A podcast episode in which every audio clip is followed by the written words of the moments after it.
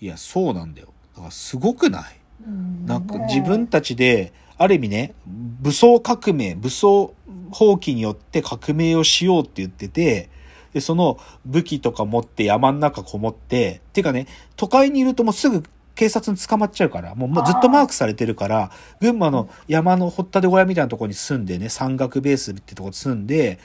でやってんだけど、なんか、な身内同士でなんか自己批判し合って、うんで、その自己批判が行き切っちゃって、殴ったりとか、アイスピックで刺したりして殺しちゃってんだよね。で、だけどその、なんていうの、こいつらなん、だから浅間山荘事件が出てた時は、ある意味体制に立ち向かう、なんか革命家みたいな風にみんなが見てたの、国民たちも。なんだけど、そいつらが捕まった後、でも、明らかになったこの浅間山荘に来る前までにこいつら身内同士で殺し合ってたってことが明らかになって、ただのやばい若者のクソどもじゃんってことが明らかになって、なんかその英雄視してた部分が一気に冷めてったのね。はいはい。それが連合赤軍の片方。で、他にもお同じでね、実はこの連合赤軍っていうのに至る前にはね、あのー、赤軍派っていうのと、あのー革命左派っていうのが合流して国内では連合赤軍ってものが生まれたんだけど、国内で活動するんじゃなくて、海外で活動するその赤軍派っていうのもいて、それがね、日本赤軍っていう人たちもいたの。で、こいつらは、国内で事件を起こすんじゃなくて、海外で事件を起こすのよ。で、一番ひどいのは、その、テルアビブ。テルアビブで空港で3人のもう自動小銃を持ったやつが、いきなし空港でバババババババババってもう、もう勝手に、もう民間人も関係なく銃乱射して、何十人死んでんだよね。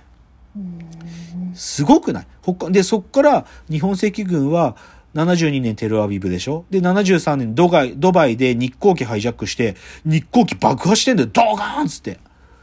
飛行機爆破したりとか、シンガポールの、あの、ベトナム戦争に石油が行ってるっていう、その石油タンクみたいなのを許せんっつって、シンガポールの石油タンク爆破したりとか、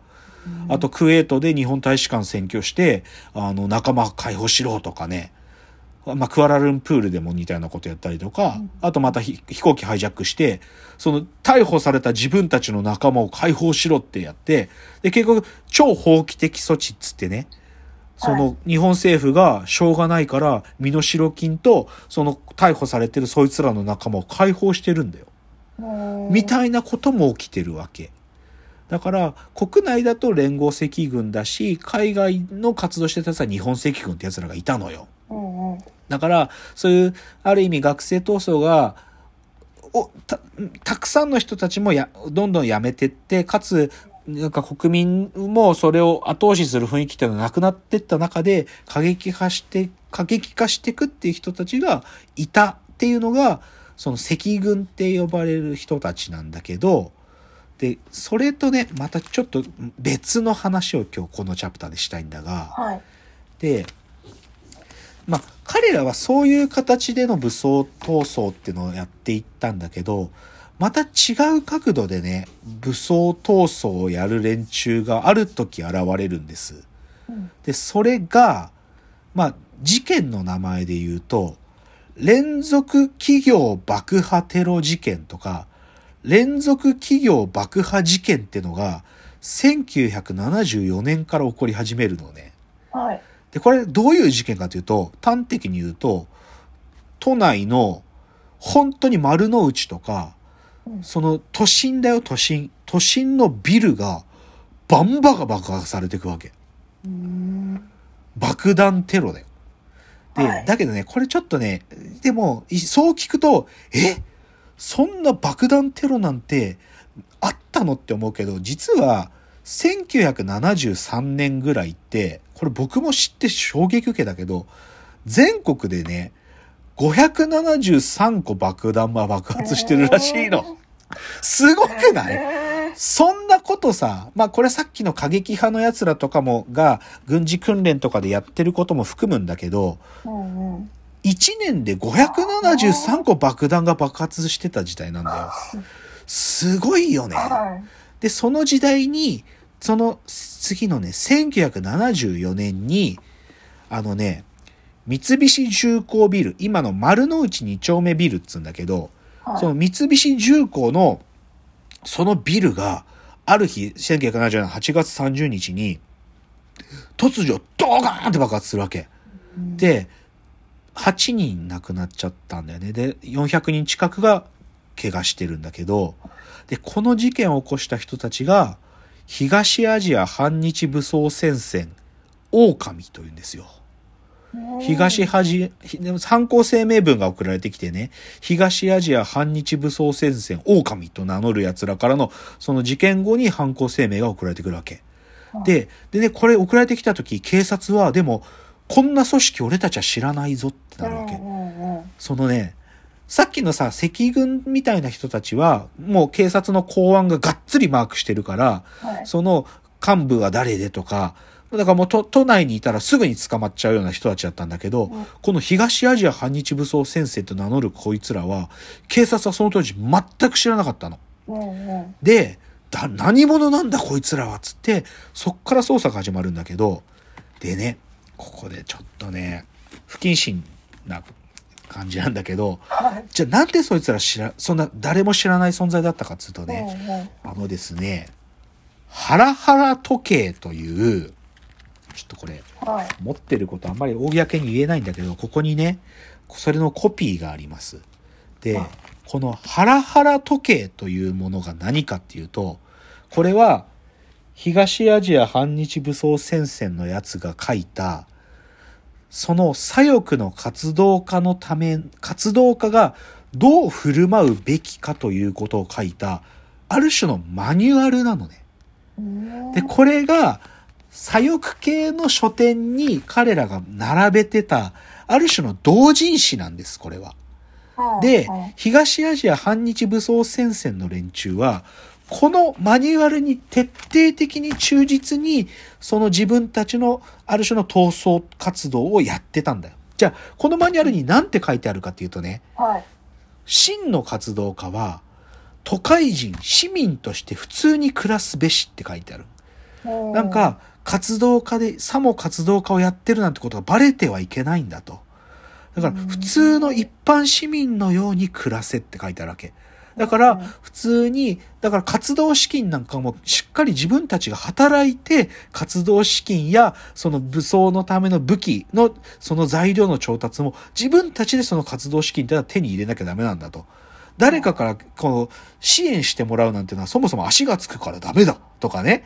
うんあ、の、だから一般市民として暮らせっていうから、きちんと平日は毎朝出勤し、あの、と近所の人とも普通に接しなさいとか書いてあるの、このハラハラ時計に。うんっていうこのマニュアルを彼らは、まあ、同人誌として、あの、左翼系の本屋さんで売り、で、かつ、この自分たちが書いたマニュアル通りに暮らしてたので、警察の公安もこの組織に全く知らなかったわけ。うんで、ちなみに僕はね、このハラハラ時計っていうのを、一番最初ね、僕が何で知ったかっていうとね、うんあの、バトルロワイヤルって映画があったんですよ。はい。知ってる？バトルロワイヤルって。あ聞いたことあるような。あのね、はい高校生同士が殺し合いする、えー話。今から君たちに殺し合いをしてもらいますってい、いきなしはいはいはい担担任が言い出して、武器をもが入って、一つずつ武器が入ったものを渡されて、うんうんあの、な、何日間かで生き残った一人だけが、あの、残れる。うん30人で殺し合いするっていう、そういう、まあ、深作金次が撮ったひどい、まあ、ひどいっていうかすげえ映画があったの。で、その映画の中で一人、あの、元革命家の、その、甥っ子が塚本隆がいるんだ、いたんだけど、で、その塚本隆が、このおじさんがの残してくれたこれに従って俺は、このゲームを、ある意味、なんていうのかな、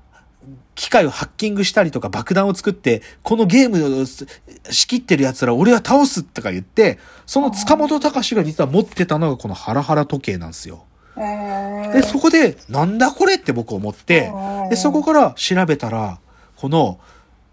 なんていうの？韓日武装先生狼ってやつらが、マジで書いてたものなんだってことが分かり、うんっていうのをね、こういうことで活動してた人たちがいるんですよ。で、で、じゃあこの反日武装先生狼っていう人たちは、このね、狼って人たちだけじゃなくて、ほこのハラハラ時計を読んだ他の